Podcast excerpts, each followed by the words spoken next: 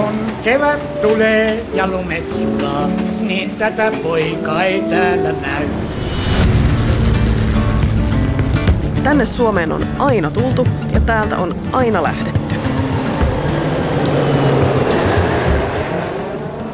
Aivan joka päivä ei satu niin, että kälviäläisten siirtolaisten poika Yhdysvalloissa jättää vaimon ja lapset, radikalisoituu ja lähtee kulkuriksi, kirjoittaa päräyttäviä tekstejä vallankumouksellisen työväenliikkeen nimissä ja lopulta löytyy mystisesti hukkuneena. Mutta silloin kun näin käy, niin aivan varmasti siitä tehdään juuri tämä nimenomainen podcast-jakso. Lisäksi kolutaan suomalaisten työväenlaulujen vallankumouksellisimpia aiheita ja keskustellaan aktivistin kanssa siitä, mikä saa maahanmuuttaneen tänä päivänä aktivoitumaan poliittisesti. Mun nimi on Nadia Mikkonen ja tämä on Tervetuloa Tervemenoa. Tervetuloa Tervemenoa. I guess the two main theories have been that I've seen purported are yeah, either that it's just that he had an accident you know, or could have killed himself, I guess would be the other thing, you know, that either he accidentally or deliberately uh, went into the water and drowned. And then the other theory being that he could have been murdered. Uh, what is strange too is he does often mention drowning as something that can kind of come up Mutta siis nyt hetkinen. Mä en ole itse asiassa ikinä kuullutkaan tämmöisestä siirtolaistaustaisesta kulkurirunoilijasta. Ja mä muutenkin luulin, että vähänkään Suomen sukuisilta edes etäisesti tuntuvat tyypit Mailanurmesta David Lynchiin on jo totisesti koluttu läpi monta kertaa. Tämän jakson päähenkilö on mies, jonka syntymänimi oli Matti Huhta, mutta hän käytti itse pitkään nimimerkkiä T-Bone Slim – hän eli 1800-1900-lukujen taitteessa Yhdysvalloissa. Tilanne on siitä kätevä, että tuo alussa englanniksi puhunut henkilö on T-Bone Slimin sukulainen, muusikko John Westmoreland. T-Bone Slim oli hänen iso iso äitinsä veli. Westmorelandin lapsuudessa ei ollut puhetta tällaisesta hahmosta kuin T-Bone Slim. Oli vaan siis tiedetty, että suvussa on ollut Uncle Matt, eli Matti Eno. Ja siis käsi ylös ne meistä, jolla ei olisi Matti-nimistä Enoa tai setää, koska minulla ainakin on. Kun Westmoreland muutama vuosi sitten ryhtyi sukututkimukseen ja kaiveli näitä perheensä arkistoja, hän sai selville, että tämä Uncle Matt oli aika paljon muutakin.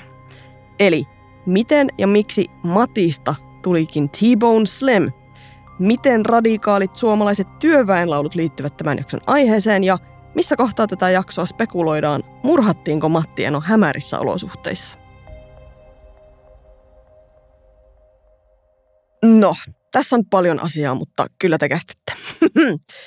T-Bone Slimin elämää ja verkostoja kartoitetaan parhaillaan koneensäätiön rahoittamassa hankkeessa nimeltä T-Bone Slim and the Transnational Poetics of the Migrant Left in North America – heidän blogissaan julkaisemalla tiedolla päästään nyt alkuun.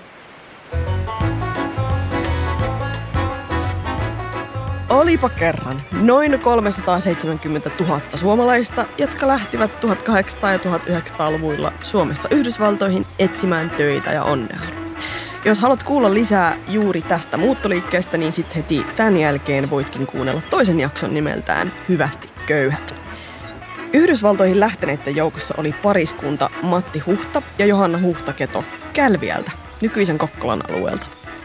Matti ja Johanna saivat neljä lasta asuessaan Ashtabulassa Ohion osavaltiossa. Yksi lapsista tuli maailmaan ystävän päivänä, eli Pyhän Valentinuksen päivänä 1882. Lapsen nimeksi tuli sitten isän mukaan Matti Huhta, mutta toinen nimi valittiin syntymäpäivän mukaan Valentinin pojaksi. Tämä Matti Valentinin poika varttuu ja on nuorena miehenä aktiivinen raittiusliikkeessä ja töissä satamassa. Hän aikuistuu ja menee naimisiin Rosa Kotilan kanssa, joka oli muuttanut Suomesta Yhdysvaltoihin. Tämä pariskunta saa neljä lasta. Mutta sitten. Kolmikymppisenä Matti jättää vaimonsa ja lapsensa. Rosa hakee lopulta avioeroa ilmoittamalla asiasta lehdessä, ja avioeron perusteena mainitaan miehen kolmen vuoden juopumus, poissaolo ja muutenkin vastuun laiminlyönti. Tässä kohtaa on myös eräänlainen aukko Matti Huhdan elämässä muutamien vuosien ajalta. Voisin jopa sanoa, että tämä Matti Huhta-niminen henkilö vähän niin kuin haalistuu taustalle, ja tilalle tuleekin hahmo nimimerkillä T-Bone Slim, suomennettuna voisi sanoa laiha teeluu pihvi. Eli siis mikä käänne tässä kohtaa tapahtuu? Emme tiedä varmasti miksi tai milloin T-Bone Slim liittyy IVV tai milloin hän radikalisoituu. On monta asiaa, mistä me ei tiedä varmasti. Että tämä on hyvin tyypillistä T-Bone Slimin elämässä, että on eh, tämmöisiä Mysteries of a Hobo's Life on yksi T-Bone Slimin kappale ja se kuvaa hyvin juuri T-Bone Slimin elämää. On, on Tuo T-Bonein elämästä suurin piirtein aivan kaiken tietävä ihminen on Saku Pinta. Hän on tutkijana tässä koneen säätiön rahoittamassa T-Bone Slim-hankkeessa ja on myös asiantuntija, mitä tulee hänen mainitsemaansa IVV, eli Industrial Workers of the World-yhdistykseen. Ja että mitä, että mikä, mikä yhdistys, mikä IVV. No niin. Matti Huhta, siis mitä ilmeisimmin radikalisoitui, tai vähintäänkin aktivoitui poliittisesti ja liittyi yhdistykseen nimeltä Industrial Workers of the World, suomeksi maailman teollisuustyöläiset. Tämä liitto tai yhdistys lyhennetään englanniksi IWW, niin sehän on sitten suomalaisittain tuplajuulaisuus. Itse sanon tässä jaksossa ihan ronskisti vaan IVV. Nyt riittävän tarkka sana, minkä alle IVV voi niputtaa, on, että se on eräänlainen työväenliike. Sakupinnan mukaan vallankumouksellinen teollisuusunionismi olisi tarkin kuvaus sille, mistä tuossa IVVssä on kyse. Kyseisen unionin tavoite oli organisoida teollisuusliitot niin, ettei tarvitsisi taistella vain palkoista ja työajoista ja työoloista, vaan ideana oli myös muodostaa viime kädessä uusi yhteiskunta ilman kapitalismia – Tuplajuulaisuudella oli myös sympatiaa anarkismin suuntaan ja Pinta kuvailee lisäksi, että IVV-läiset olivat niin sanotusti marksismin ystäviä ilman puoluetoimintaa, eli lähinnä siis talouskäsityksiensä puolesta. IVV oli siitä erityinen järjestö, että se otti jäsenikseen ihmisiä rodusta, sukupuolesta ja uskonnosta riippumatta, mikä ei ollut ihan itsestäänselvyys tuohon aikaan. Mutta siis tärkeä tieto on, että IVV on isosti osa Amerikan suomalaisten siirtolaisten historiaa. Tähän yhdistykseen nimittäin liittyi valtavia määriä suomalaisia. Saku Pinta tutkii tällä hetkellä muun muassa juurikin sitä, että miten isosta määrästä oikeastaan on ollut kyse, mutta jotain osvittaa meillä on. IVVllä oli huipussaan 1920-luvulla mahdollisesti yli 10 000 suomalaisjäsentä. AY-liikkeiden sanomalehdet oli tyypillisiä tuohon aikaan ja IVVlläkin oli monenlaisia julkaisuja, mutta merkittävää on, että IVVn ainoa päivälehti olikin suomenkielinen, nimeltään Industrialisti, vaikka enemmistö IVVn jäsenistä oli kuitenkin englanninkielistä porukkaa.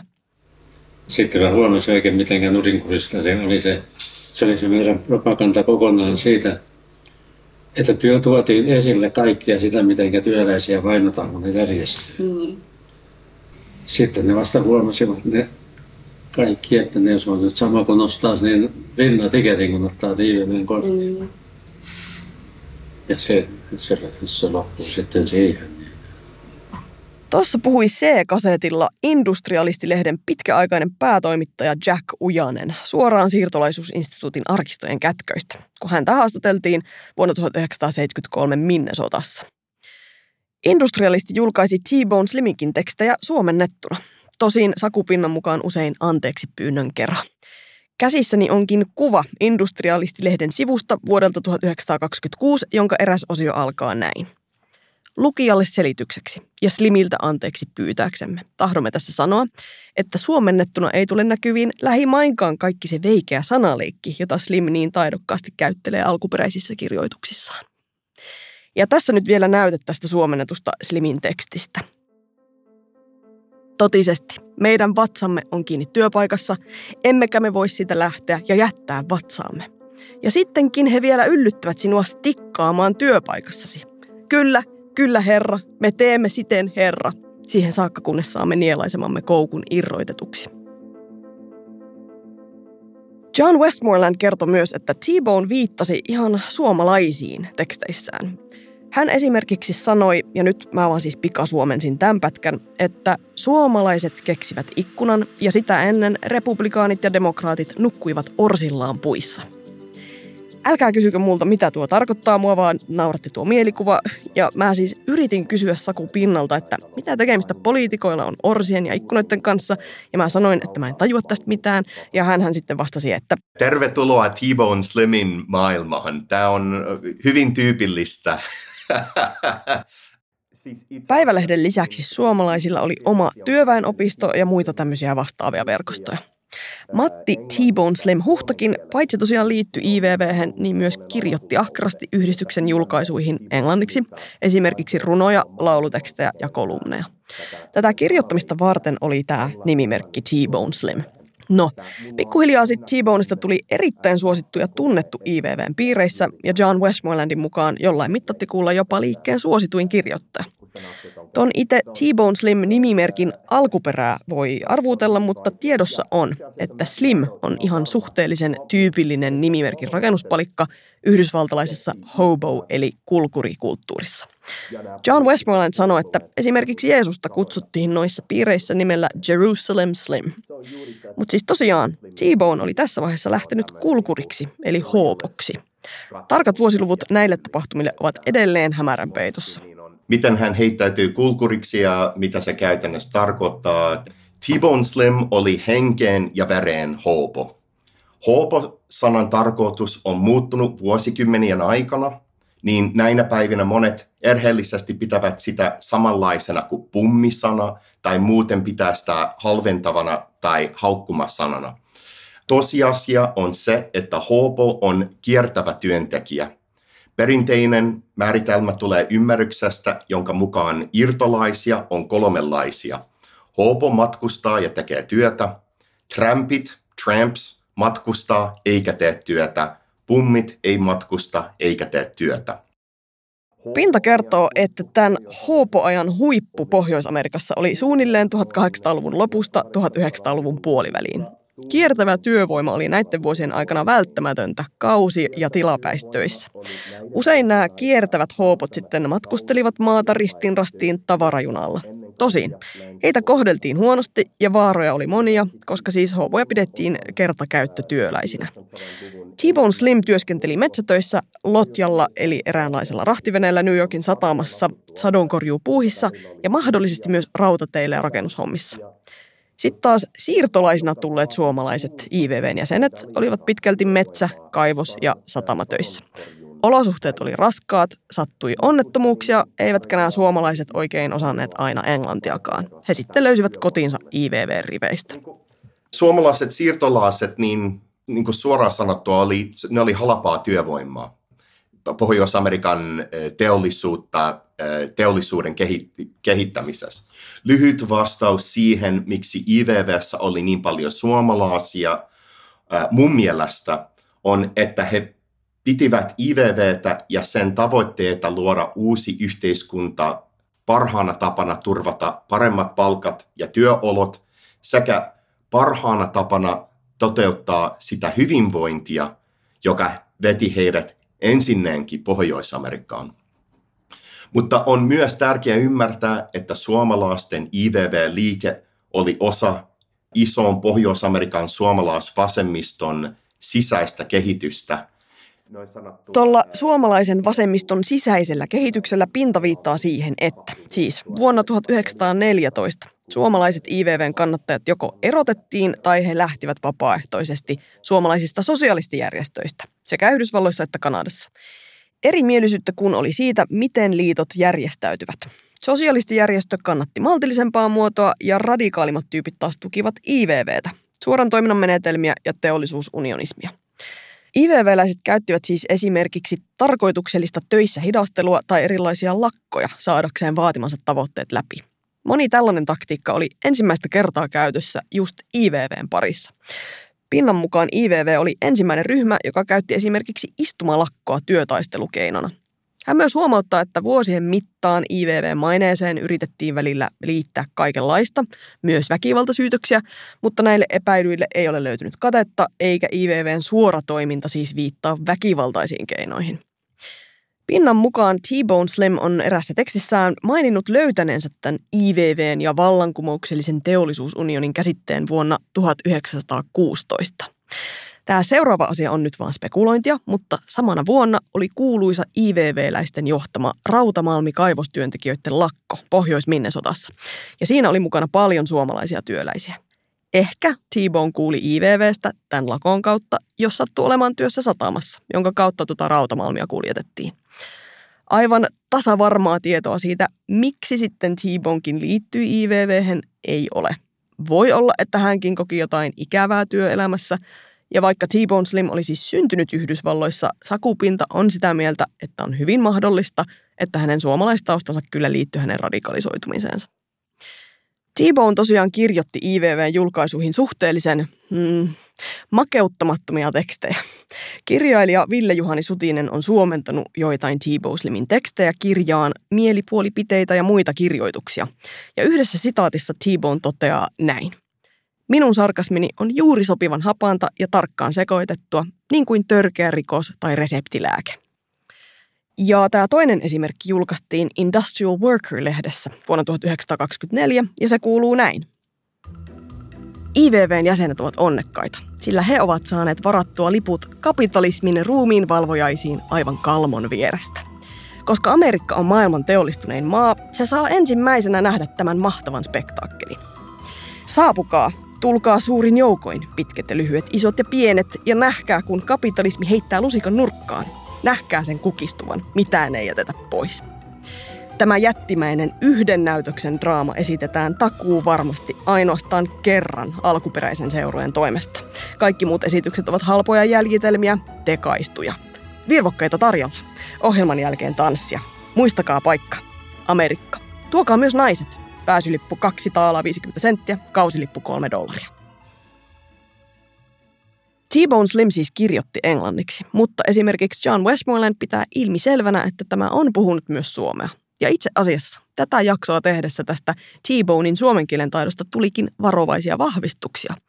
Koneen säätiön rahoittaman hankkeen tutkimusavustaja Lotta Leivo on vastikään löytänyt lehtitekstin vuodelta 1899, jossa mitä ilmeisimmin T-Bone Slim eli Matti Huhta on kirjoittanut oikaisun erääseen sanomalehteen suomeksi. Tosin nimellä Matthew Hutton, joka oli yksi hänen monista nimimerkeistään. Myös Saku Pinta on nyt melko varma, että kulkurimme kirjoitti muutaman jutun suomeksi industrialistilehteen 1920-luvun alussa. Sitten on hyvä muistaa tietenkin laulutekstit, joita T-Bone myöskin rustasi. Hänen varmaan suosituin laulunsa on nimeltään The Popular Wobbly, eli suomennettuna suosittu tuplajuulainen. Wobbly oli siis tämmöinen lempinimi IVV-jäsenille. Ja nyt tällä hienolla aasinsillalla me päästäänkin tämän jakson toiseen kantavaan teemaan.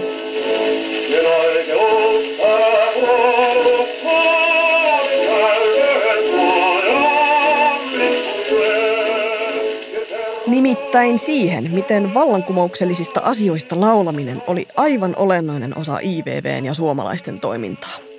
Taideyliopiston Sibelius Akatemian musiikin historian tutkija Saija-Leena Rantanen on ihan paras kertomaan kiinnostavia lauluanekdootteja. Hän kertoo, että IVV tunnettiin myös lisänimellä Laulava unioni, koska musiikki oli niin tärkeä osa liikkeen toimintaa. Sehän on siis sinänsä loogista, kun joukkolaulaminen liimaa yhteen ja luo yhteisöllisyyttä. Erityisesti sitten, jos ajatellaan näitä siirtolaisia, jotka oli ihan tavallisia työtä tekeviä ihmisiä, kielitaidottomia. He lähtee valtameren toiselle puolelle ja, ja sitten tavallaan etsii tietenkin sitä yhteisöllisyyttä niistä toisista, toisaalta suomalaisista, toisaalta sitten niin kuin yhteisestä tämmöisestä ideologisesta liikkeestä, niin sehän on ilman muuta, se on se yhteisöllisyyden tunne on siinä se kaikista keskeisin. Ja sitten jos ajatellaan vaikka tätä IVVtä, mikä oli varmasti myös yksi syy siihen, että nämä suomennettiin, että nämä haluttiin nimenomaan näitä suomenkielisiä lauluja, oli se, että haluttiin saada suomalaiset paitsi mukaan, niin sisäistään se sanoma. Se on näistä niin kuin Saajalen Rantanen on tutkinut Pohjois-Amerikkaan muuttaneiden suomalaissiirtolaisten musiikkikulttuuria ja nimenomaan työväenliikkeen alkuvaiheessa. Vaikka itse siirtolaisia on sinänsä tutkittu paljon, niin Rantanen huomauttaa, että musiikin kulttuurihistoriallinen näkökulma on jäänyt tutkimuksessa vähän paitsioon.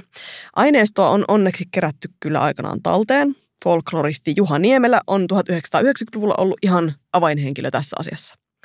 Mutta sitten Saija-Leena Rantanen tekikin löydön muutama vuosi sitten arkistomatkallaan Yhdysvaltoihin ja Kanadaan. Minneapolisin siirtolaisuusarkistoista löytyi teos nimeltään Proletaarilauluja, joka on vuonna 1918 julkaistu suomalaisten IV-veläisten kokoama suomenkielinen laulukirja.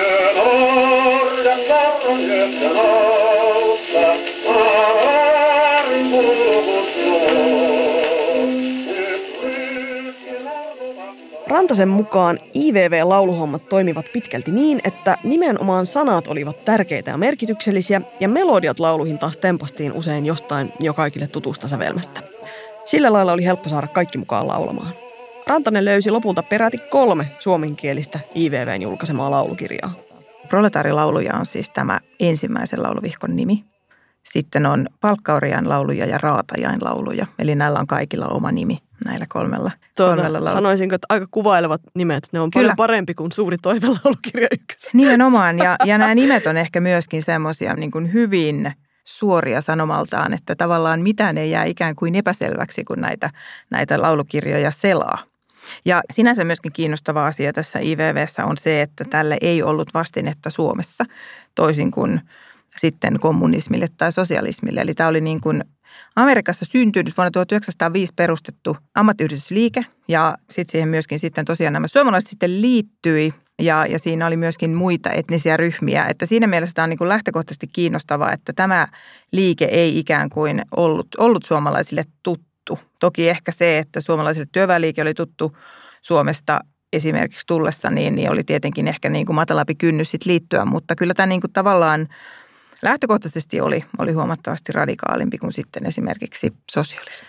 No, tästä keitoksesta nyt, näkyykö tämä radikaali toiminta tai sisältö näissä suomalaisten IVV-laulujen sanoissa? Joo, luonnollisesti. Eli, eli se oli siis nimenomaan, että se näissä on näissä ylipäätään työväenlauluissa, jos puhutaan, niin, niin se on niin kuin jotenkin kaikista keskeisintä on nimenomaan se, että, että ja tämä nyt ehkä liittyy siihen, että jos ajatellaan, että – näitä lauluja ei olla tutkittu ja toisaalta IVVtä on kyllä liikkeenä tutkittu, mutta ei, ei musiikin näkökulmasta, niin tavallaan niin kuin Suomessa siis, niin että näistä lauluista siis pystyy niin kuin todella kartottaa niitä tapahtumia ja mitä ne ongelmat oli ja millä tavalla toisaalta sitten ne kärjisty. Ja sitten tämä on itse asiassa Timo Tuovinen, joka on yksi suomalaisen työväenmusiikin tutkimuksen pioneereista, niin hän on todennut tosi osuvasti, että vaikka niin kuin kaikki työväenliikettä käsittelevät arkistot vaikka tai aineistot häviäisi, niin laulujen perusteella on mahdollista niin kuin kartottaa sitä, sitä työläisten historiaa. No yksi semmoinen arkistohelmi käsittääkseni, mitä ei niin kuin oltu sitten, tai mikä oli vähän niin kuin harvinaisuus, oli siis tämä seksityöntekijän laulu. Joo. Kerrotko tästä? Joo, eli Langenen laulu nimeltään. Uh, joo, siis hyvin, hyvin dramaattinen kappale, toinen säkeistö tästä kappaleesta menee näin, että mä vaellan kuin vainottu teuras, surman suuhun mi saarrettu on, on liikaa mä siveiden seuras, alas poljettu allikkohon. Että on hyvin tämmöinen niin kuin murheellinen ja dramaattinen ja, ja jotenkin karu kertomus siitä seksityöläisen arjesta Pohjois-Amerikassa. Ja tässä on hetkinen 11 säkeistöä tässä kappaleessa. Tässä ei ole tekijää tiedossa, tähän ei olisi mitään nimikirjaimia eikä, eikä mitään nimimerkkiä, niin tämä on tavallaan semmoinen kappale, että tästä niin kuin välittyy se kokemus, että joko niin, että se kirjoittaja on ollut itse toiminut seksityöläisenä, tai niin, että on, on sitten vähintäänkin nähnyt sen läheltä, minkälaista se on ollut. Ja tämä on niin kuin siinä mielessä harvinaisuus myös, että juuri tämän aiemmin mainitun Timo Tuovisen mukaan, niin tämä on ainoa suomenkielinen kirjaan painettu laulu näistä historiallisista kappaleista, jotka – käsittelee seksityöläisiä tai heidän elämäänsä tai oikeuksia. Good evening, ladies and gentlemen. Welcome aboard. Once you have located your seat, we ask that you please step out of the aisle. Kuten todettua, monet suomalaissiirtolaiset ja mahdollisesti myös T-Bone Slim liittyivät IVVhen siksi, että työolot olivat niin surkeita. Nyt mä aion ihan keltään kysymättä tehdä tämmöisen sidequestin tästä nykypäivään. Tänä päivänä hän näkee paljon maahanmuuttaneita matalasti palkatuissa töissä, vaikkapa siivousalalla, tai sitten heidät nostetaan esiin, kun puhutaan ruokalehettien työoloista. Siispä haluan kysyä nyt, mikä tänä päivänä voisi saada Suomeen maahanmuuttaneen tai siirtolaisen aktivoitumaan poliittisesti? Ei tule mieleen sellaista hetkeä mun elämässä, jolloin mä en olisi ollut poliittisesti aktiivinen ja, ja poliittisesti valveutunut, koska ei mulla ole koskaan ollut mahdollisuutta olla olematta sitä mun elämä on aina ollut seurauksia poliittisesta aktivismista ja nimenomaan siis siitä, että se poliittinen aktivismi on vastaus sortoon. Tuossa puhuu Javiera Marchant Aeto, yhdenvertaisuuskouluttaja ja aktivisti. Hän oli yhdeksänvuotias, kun tuli Suomeen Chiilestä pakolaisena. Marchant Aeton kohdalla pakolaisuus liittyy olennaisesti poliittiseen aktivismiin. Hänen isänsä oli poliittinen vanki ja äiti muun muassa poliittisten vankien ihmisoikeuksien puolustaja. Marchant Aeto kuvailee itseään vasemmistolaiseksi ja on varavaltuutettu Tampereen kaupunginvaltuustossa vasemmistoliiton valtuustoryhmässä. Hänellä on todellakin sanottavaa kysymykseen siitä, että olisiko hetki aikaa keskustella maahanmuuttaneiden poliittisen osallistumisen mahdollisuuksista. Kysymyshän ei ole siitä, että me saamme päättää siitä, että ketkä me äänestämme päättämään meidän asioista. Ongelma on se, että, että kaikilla ei siltikään ole samoja mahdollisuuksia esimerkiksi edes äänestää, kun eihän Suomessa esimerkiksi kaikilla Suomessa oleskelilla ei ole äänioikeutta. Suomessa on paljon paperittomia, joilla ei ole mitään mahdollisuuksia olla vaikuttamassa siihen, että keitä he äänestää esimerkiksi valtaan niin edespäin. Eli joo, teoriassa ihmiset voivat äänestää ihmisiä, ketkä on vallassa, mutta jos me otetaan huomioon eri vaalien äänestysprosentit ja miten se koko vaalijärjestelmä on rakennettu Suomessa, niin musta siinä on tosi paljon ongelmia, joista ei puhuta tarpeeksi. No nyt, mitä käsissäni onkaan? Onko se vuoden 2022 siirtolaisuusinstituutin julkaisun nimeltä Näkökulmia maahanmuuttaneiden poliittiseen osallistumiseen Suomessa? Kyllä se on. Nyt vakavasti ottaen. Tänne saapuneiden yhteiskunnallinen osallisuus on siis sen verran olennainen juttu, että sitä on ihan tutkittu. Tässä julkaisussa sanotaan, että maahan muuttaneiden äänen olisi tärkeää kuulua poliittisessa päätöksenteossa paristakin syystä. Se on tärkeää kotoutumisen ja yhdenvertaisuuden vuoksi ja myös yhteiskunnan legitimiteetin vuoksi. Yhteiskunta rauhan kannalta on keskeistä, ettei mikään ryhmä jää poliittiseen paitsioon. Mä kiinnitän huomioon tuohon, että että miten maahanmuuttaneiden ääni kuuluu poliittisessa päätöksenteossa. Kun ongelmahan on se, että kyllä meillä on ääni ja kyllä se ääni on kuuluva ääni. Ongelma on se, että kukaan ei kuuntele sitä ääntä ja ongelma on se, että se on vain ääni, joka kuuluu, eikä niin, että se on ääni, joka on päättämässä poliittisesti ja poliittisista asioista. On paljon tarpeita, jotka jää paitsioon. Paitsi silloin, kun ne laitetaan niin valokeilaan jotta voidaan niin kuin sanoa, että katsokaa kuinka monikulttuurisia me ollaan. Eli yhtäältä Suomessa on paljonkin esimerkiksi eri etnisyyksiä tai kulttuuriryhmiä, joilla on oikeus siihen omaan kulttuuriin ja omaan kulttuuriperintöön, eli esimerkiksi oikeus omaan kieleen, oikeus omiin juhlapyhiin, ylipäätään niin kulttuuriin, musiikkia ja, ja niin kuin tanssi ja kirjallisuus ja niin edespäin – ja näiden ryhmien niin oikeus toteuttaa näitä kaikkia asioita ei oikein toteudu tällä hetkellä, paitsi silloin, kun on menossa jotkut monikulttuuriset päivät ja sitten pyydetään, että voitko tulla tekemään meille sun oman maan niin kulttuurin tyyppistä ruokaa. Ja sitten me valkoiset suomalaiset näitä maistetaan ja me sanotaan, että onpa nämä eksottisia. Ja sitten kun se niin kuin tapahtuma päättyy, niin sitten sen jälkeen niin kuin sinne jonnekin piiloon. Ja mielellään niin, että jos, jos harjoitatkin sitä oman kulttuurin mukaista, mitä ikinä onkaan, ruokaa, musiikkia, tanssia, niin teet sen niin, kunhan se ei häiritse suomalaisia, siis nimenomaan valkoisia kantasuomalaisia. Millaista aktivismia Suomessa niin tarvittaisiin tänne maahanmuuttaneiden osalta heidän itsensä tekemänä? Sehän on maahanmuuttaneiden itsensä määriteltävissä, että minkälaista aktivismia niin kuin maahanmuuttaneet tai me maahanmuuttaneet koetaan, että me tarvitaan. Ongelma on se, että on tosi huonot mahdollisuudet niin kuin elää tämmöisinä täyspainoisina yhteiskunnan jäseninä. Mutta niin kauan kuin osalla on mahdollisuus, niin ne, joilla ei tätä mahdollisuutta ole, ajattelee tai on niin kuin ostaneet sen ajatuksen, että kunhan mä itse kyllin tarpeeksi vaan yritän ja kun mä itse jotenkin asennoidun oikein, niin sitten mäkin saan tämän mahdollisuuden. Eli, eli siellä on aina se niin kuin usko siihen, että kunhan mä vaan kylliksi yritän, niin sitten mäkin voin vaikka rikastua. Marchant Aeton mukaan näitä yhteiskunnallista osallistumista estäviä tekijöitä ovat muun muassa vaatimus käytännössä virheettömästä suomen kielen taidosta, myös aloilla, joilla se ei ole välttämätöntä, normivalkoisuudesta ja vaikkapa se, että maahanmuuttajatytöille tarjotaan urapoluksi lähinnä hoitotyötä. Mun isä on joskus näin sanonut mulle, että, että sitten siinä vaiheessa, kun ihmisillä ei ole enää mitään menetettävää, niin sitten suuret massat lähtevät liikkeelle ja sitten tapahtuu vallankumous, joka on mun unelma edelleen hyvin idealistisesti. Mitä toivoisit niin kuin tismalleen tapahtuva tai miltä se näyttäisi? Mikä olisi tavallaan se lopputulos?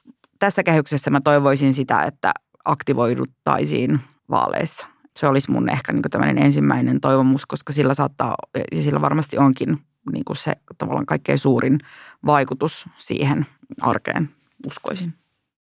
Nämä Javiera Marchand Aiton toiveet ei kuulosta minusta mitenkään tyystin erilaisilta kuin mitä tässä jaksossa on kuultu entisaikojen siirtolaisten kokemista epäkohdista. Eli miten tosiaan ne IVV-läiset, saivatko he koskaan niitä tavoitteitaan läpi? No kyllä, Saku Pinta mainitsee esimerkkinä, miten IVVn hakkuutyöläiset lopulta saivat itselleen kahdeksan tunnin työpäivän, puhtaat työleirit sekä korkeamman palkan kuin muille teollisuustyöläisille. Laajemmin taas sitten IVV vaikutti Pohjois-Amerikan työväenliikkeeseen luomalla pohjan ammattiliittokulttuurille, jonka piirteitä periytyi sitten seuraavillekin sukupolville. Mä vähän saarnaan tässä ehkä, mutta se on hyvä muistutus suomalaisille, että on ollut tämmöistä. Ei, ei suomalaiset samalla lailla koe tämmöisiä, mutta muut ihmiset muualta maailmassa kokee juuri tämmöisiä olosuhteita. Että mun mielestä monet suomalaiset on unohtanut sen, että, että miten asiat on ollut ennen. Ja on helpompi ehkä katsoa niin kuin vieraana näiden uusien siirtolaisten tai pakolaasten kokemuksia. Ja nyt sitten vielä tästä lauluperinteestä. Suomessa kokoonpano Paleface ja Laulava Unioni on sitten esittänyt vanhoja tuplajuulaisten lauluja sekä myös suomennettuja T-Bone Slimin tekstejä lauluina. Myös John Westmoreland on levyttänyt isoäitinsä Enon laulutekstejä. Nämä on siinä mielessä merkittäviä hommia, että siinä missä Yhdysvalloissa noi IVV-laulut on tyyliin folk-musiikin asemassa eikä mihinkään piirongin laatikkoon unohdettua kamaa, Suomessa noi laulut jäi tosiaan pitkään marginaaliin ja unohduksiin. Saija-Leena Rantanen arvioi, että tähän on parikin syytä. Yksi on se, että IVV oli hyvin näkyvä Yhdysvalloissa, mutta Suomessa taas ei niinkään. Toinen syy liittynee Venäjän vallankumouksen jälkeiseen punaisten vainoamiseen Yhdysvalloissa ja Kanadassa.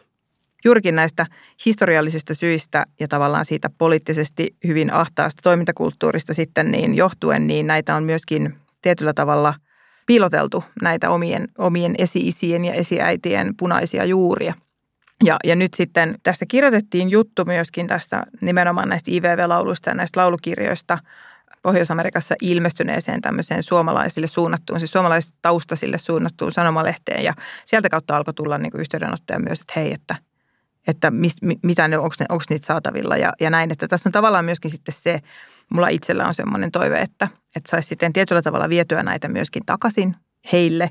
Ja, ja, ja se merkitys tietyllä tavalla, että tämmöistä, niin jos ajatellaan ylipäätään niin kuin tämmöisiä lauluja ja sitten kun niitä oikeasti tarkastellaan kunnolla, niin se tietynlainen ehkä semmoinen jopa semmoinen niin kuin trauman purkaminen siitä, että, että koska ne syyt siihen radikaaliin ja hyvin aktivistiseen toimintaan on, niin kuin tulee kyllä hyvin konkreettisesti näistä lauluista esille. John Westmoreland kertoi, että myös hänen perheessään oli noudatettu jonkinlaista älä kysy, älä kerro taktiikkaa sukuhistorian suhteen. Hän arvelee, että ehkä maailmansodat tuhosivat vanhemman ikäpolven psyykeä niin, ettei tarinoita esivanhemmista sitten vaan kerrottu eteenpäin. Joten näillä puheilla saatetaan me vielä loppuun T-Bone Slimin elämäntarina, nyt kun sitä tiedetään viimein lisää. Tämä tarina nimittäin sakenee juurikin nyt. To say the least, blackout is a promise, a prophecy, foreboding eternal darkness. Noi sanat on T-Bone Slimin viimeiseksi jääneestä kolumnista huhtikuulta 1942. Nyt nojataan pitkälti sakupinnan löytämiin tietoihin kulkurin viimeisistä vaiheista. Toukokuussa New Yorkin East River vesiväylästä läheltä laituria 9 löytyy hukkunut mies, jonka kuolinsyyksi listataan tukehtuminen hukkumalla, epäselvät olosuhteet. Tuo hukkuneena löydetty on mitä ilmeisimmin ollut T-Bone Slim, joka oli tuolloin 62-vuotias ja elämänsä loppua kohden ollut lotjakapteenin hommissa. John Westmoreland kertoo, että viranomaiset olivat merkinneet vainajan todennäköiseksi nimeksi Matt V. Huhta. Siitä ei ole selvyyttä, kuka tuon tiedon on käynyt viranomaisille antamassa. Mitään tarkkaa tutkimusta ei ruumille tehty ja mies haudattiin käytännössä nimettömänä. Mitä kulkurille sitten oikein oli tapahtunut? Saku pinnalla on T-Bone Slimin kuolemasta kolme eri teoriaa. Yksi on se, että se on ollut äh, itsemurha. T-Bone Slimin äh, oma isä teki itsemurhan. Se hukkui Lake Eriein järveen. Se vissiin hyppäsi laiturista järvehen ja, ja, tota, ja hukkui. Ja se oli, se oli vissiin se oli itsemurha. Toinen vaihtoehto on työtapaturma. Tämä lotjatyö, tämä on ollut vaarallista työtä ja näinä vuosina ei ollut samanlaiset ää, turvallisuussysteemit kuin mitä on näinä päivinä. Että se on ollut hyvin yleistä, että satamatyöläiset ja muilla aloilla, että oli kuolemia ja ihmiset kuoli töissä. Ja sitten on kolmas teoria. Sen mukaan T-Bone Slim murhattiin.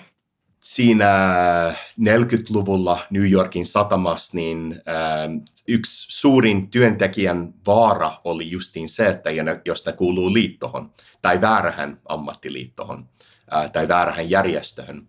Ja siihen aikahan niin mafia kontrolloi tätä satamaa ja tekivät yhteistyötä itse asiassa Amerikan valtion kanssa. Ne suojeli tätä satamaa muka siinä mielessä, että ne suojeli sitä niin kuin vihollisten sapatori tyylisestä hommasta, että kun justiin oli toinen maailmansota oli meneillä, mutta ne myös teki sen sataman turvalliseksi tuotantoa varten, että ei ollut lakkoja, että tuotanto jatkuu ilman sitä, että, että oli esimerkiksi minkälaisia lakkoja. Pinta kirjoittaa tästä asiasta vielä tarkemmin tuossa T-Bone-hankkeen blogissa.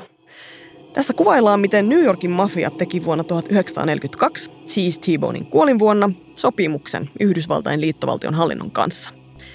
Tämän diilin koodinimi oli Operation Underworld, operaatio alamaailma. Ideana oli, että yhdysvaltalaisia satamia haluttiin suojella kaikenlaiselta vihollisen sabotaasilta, kun tuossa kohtaa oli tosiaan toinen maailmansotakin meneillään. Mutta haluttiin myös pitää satama sillä lailla turvallisena, ettei siellä pidettäisi esimerkiksi lakkoja. Seuraavien kuuden vuoden ajan New Yorkissa ilmeni 26 ratkaisematonta ammattiliittoihin kuuluvien, satamatyöntekijöiden tai tunnettujen vasemmistolaisten murhaa. Mafia oli dumpannut uhrejaan veteen. Saku Pinnan mukaan on mahdollista, että T-Bone Slim oli yksi mafian ja valtion välisen sopimuksen uhreista. John Westmorelandia toi T-Bonein kuolema askarruttaa myös. IVVllä meni kuukausia julkaista tieto siitä, että suosittu kirjoittaja oli kuollut. Westmorelandin mukaan oli huhuja siitä, että kulkuri olisi päätynyt veteen humaltuneena, mutta myöskin päinvastaisia kertomuksia, joiden mukaan T-Bone ei oikeastaan edes juonut. On joka tapauksessa hyvä kysymys, Miksi ja miten satamassa töitä tehnyt, mitä ilmeisimmin uimataitoinen mies olisi yhtäkkiä hukkunut? Mutta ton murhateorian suhteen tästä tarinasta saadaan vieläkin erikoisempi. John Westmoreland kertoo, että joitakin vuosia T-Bone Slimin kuoleman jälkeen Yhdysvalloissa julkaistiin romaani nimeltä Savage Streets. Sen kirjoittaja Floyd Miller oli paitsi kirjailija, myöskin tunnustanut olleensa neuvostoliittolaisten hyväksi työskentelevä agentti. No, Miller kuulemma kirjoitti siis tällaisen toimituksen huomautus fiktiivisen romaanin, jossa on aika jännä juonikuvio. Kirjassa eräs vanha satamassa lotjakapteenina työskentelevä tuplajuulaisfilosofi kuolee hukkumalla, ja poliisit ensin väittävät, että kyseessä on humalaisen hukkumistapaus. Sitten käykin ilmi, että kyseinen IVVn jäsen olikin oikeasti murhattu siksi, että hän sai selville salakuljetusoperaation, johon oli sotkeutunut aivan kaikki mahdolliset kommunisteista ja mediamoguleista ihan valtiotasolle asti. No, se on fiktiivinen teos se, mutta silti aika erikoinen yhteensattuma. Eikä tässä vielä kaikki. Sakupinta kertoo, että samassa kuussa kun T-Bone Slim kuoli, löytyi myös toinen hukkunut suomalainen IVV-läinen. Hänen kirjailijanimensä oli George Blood, oikealta nimeltään Yrjö Lehti. Myös hän oli töissä Lotjalla ja myös hän kirjoitti runoja ja lauluja. Se tuntuu mielestäni oudolta, että kaksi näin samanlaista miestä, ketkä oli niin doppelgangeria monessa mielessä, että ne kuoli samaan aikaan, että siitä oli niin pieni väli niiden kuolemasta. Ja, mutta se on hyvin todennäköistä, että emme ikinä tiedetä todella, että, että mitä mitä siinä tapahtuu, mutta mä väitän, että, että se on mahdollista, että ne oli suoran väkivallan uhreita, tai sitten ne ö, olivat antautuneet jollekin epäsuoralle, hitaalle väkivallalle. Ja tämä hidas väkivalta oli juuri nämä huonot työolosuhteet, huonot palakat ja nälkäpalakat esimerkiksi. Ja nämä vaikutukset, millä on henkinen ja fyysinen vaikutelma, että niin tätä kutsutaan hitaaksi väkivallaksi. Niin mä oon itse sitä mieltä, että jos ei se ollut suoran väkivallan uhri, niin se oli hitaan väkivallan uhri.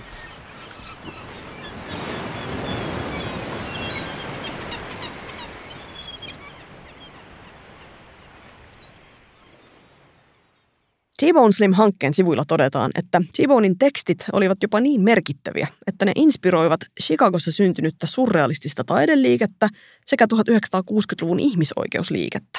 Tämä siis siitä huolimatta, että itse T-Bone Slim pysyi koko elämänsä erossa parrasvaloista ja hänen identiteettinsä oli tuon ajan lukijoillekin pitkälti mysteeri. T-Bonein kappaleita kyllä kierrätettiin ja laulettiin. John Westmoreland listaa sellaisia aikanaan tunnettuja muusikoita kuin Woody Guthrie, Peter Seeger ja Cisco Houston, jotka esittivät näitä T-Bonein kappaleita. 1960-luvun ihmisoikeusliikkeen aikana The Popular Wobblista tehtiin versio, jonka sanoja oli muunneltu kertomaan afroamerikkalaisten sorrosta. On kuitenkin varmaan tästäkin jaksosta käynyt ilmi, että itse kulkurin elämä on kuitenkin pitkään ollut lähinnä arvoitus.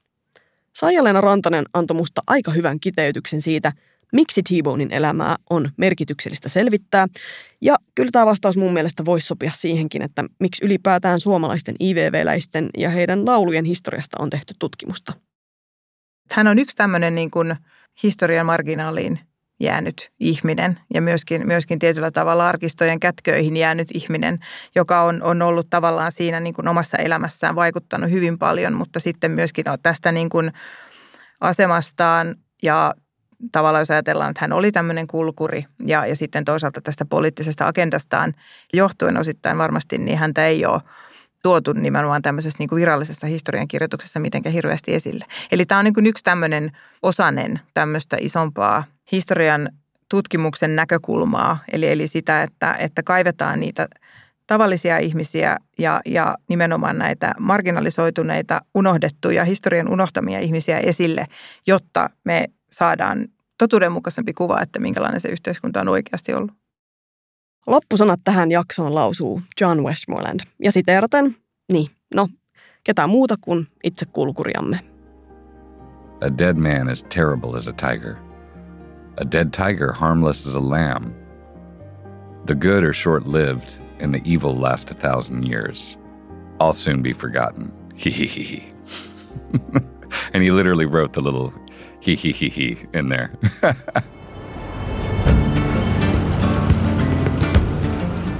Kiitos kun kuuntelit.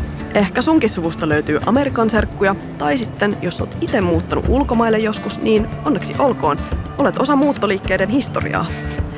Kuuntelethan ihmeessä myös seuraavan jakson tätä podcastia, eli tervetuloa, terve menoa. Podcastin on Siirtolaisuusinstituutille tuottanut Jaksomedia.